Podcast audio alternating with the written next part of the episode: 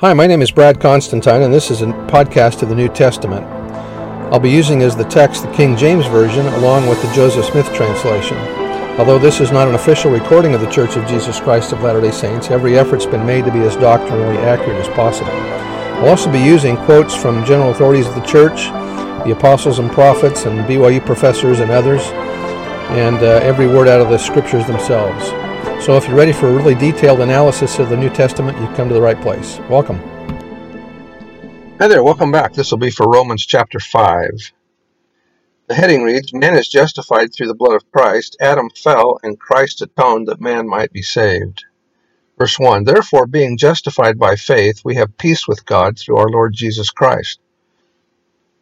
In other words, I don't have to trust in me to be saved. I just need to trust in God. By whom also we have access by faith, that this grace wherein we stand and rejoice in hope of the glory of God. And not only this, but we glory in tribulations also, knowing that tribulation worketh patience, and patience experience hope, and hope maketh not ashamed, because the love of God is shed abroad in our hearts by the Holy Ghost which is given unto us. Pure love comes from a pure source, from God. It begins with God, is extended by him to man, and sheds itself abroad in the hearts of the children of men. As we shall see, we are able to love others purely only as we seek for and partake of the love of God ourselves. As the prophet Joseph Smith explained, love is one of the chief characteristics of deity and ought to be maintained by those who aspire to be the sons of God. Verse 6, For when we were yet without strength, in due time Christ died for the ungodly. Christ died for everyone, the righteous and the unrighteous. For scarcely for a righteous man will one die, yet peradventure for a good man some would even dare to die. But God commendeth his love toward us, in that while we were yet sinners, Christ died for us. Much more then, being now justified by his blood, we shall be saved from wrath through him. For if when we were enemies, we were reconciled to God by the death of his Son, much more being reconciled, we shall be saved by his life. And not only so, but we also joy in God through our Lord Jesus Christ, by whom we have now received the atonement. The word atonement is found only once in the New Testament, and here it is. It's found a number of times in the Old Testament, but only once in the New Testament, and it's not found at all in the Revised Standard Version. They don't use atonement at all. The word doesn't even appear in the New Testament. They use instead reconciliation, keeping it quite literal from reconcilio. Reconciliation means to return and sit down beside someone again. You return and then you sit down. You sit down by the side of the Lord and you sit down again because you've been there before. It's reconciliation. It's redemption. It's the redeeming. This means buying back something that he had before. We weren't just created out of nothing, you see. We are returning to his presence. We've been there before, and the whole thing is a sense of returning to his presence. That's what reconciliation is. What is the equivalent of atonement? Atonement is not a Latin word. It's not a Greek or Hebrew word. Atonement is a good old English word, a theological word, at one-ment, being at one with the family, to go out no more, as he says, with all our holy fathers, to go no more out. There's your solid security, your home at last, you're back where you started from. And we hope that you're back with some added credentials, etc. The only passage where atonement is found is in Romans 5:11 in the New Testament. There in the King James translation, you'll find the word is atonement, but now in the Bible they use only reconciliation, which is a good word. We're reconciled. That was by Hugh Nibley. Verse 12, Wherefore, as by one man, Adam, sin entered into the world, and death by sin, and so death passed upon all men, for that all have sinned.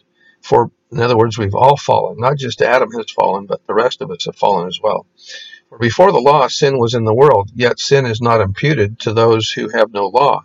Nevertheless, death reigned from Adam to Moses, even over them that had not sinned, after the similitude of Adam's transgression, who is the figure, or the pattern, or the type, of him that was to come. For I say that through the offense, death reigned over all. The scriptural reassurance that such a sequence of fall and atonement was known and prepared for from before the foundation of this world reinforces the inseparable doctrinal relationship between the role of Adam and that of the Lord Jesus Christ. In the great premortal council in heaven, God the Father presided and presented his plan for the mortality and eventual immortality of his children.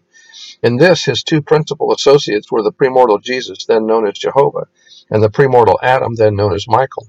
The roles of these two were related from the beginning, each having a crucial part in providing all... were related from the beginning, each having a crucial part to play in providing life to all other children of God, temporal life through Adam and eternal life through Christ. That was by Elder Holland.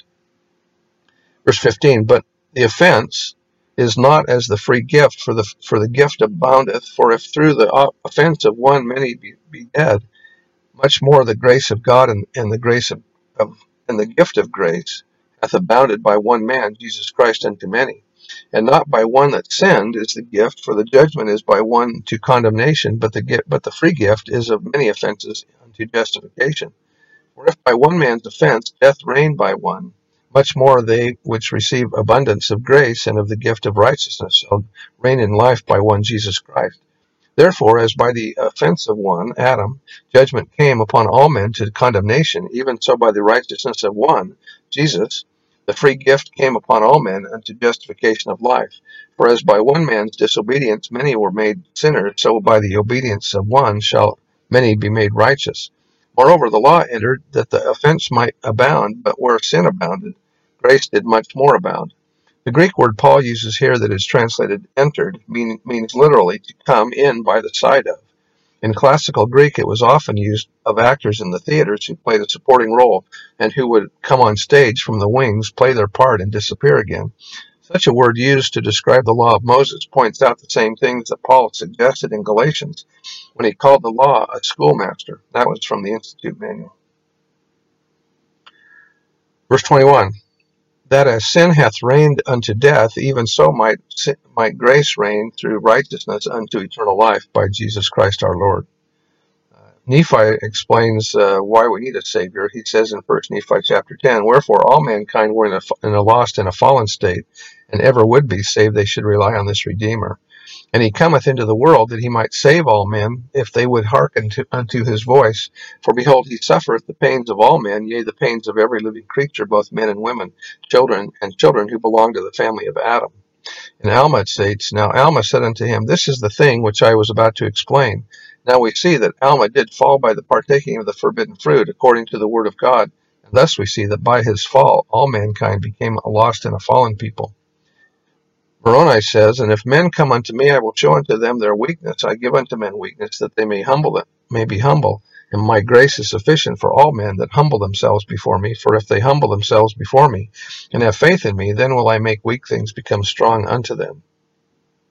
And then in modern Revelation, section 20, it says, and God and gave unto them commandments that they should love and serve him, the only living and true God, and that he should be the only being whom they should worship. But by the transgression of these holy laws, man became sensual and devilish, and became fallen man.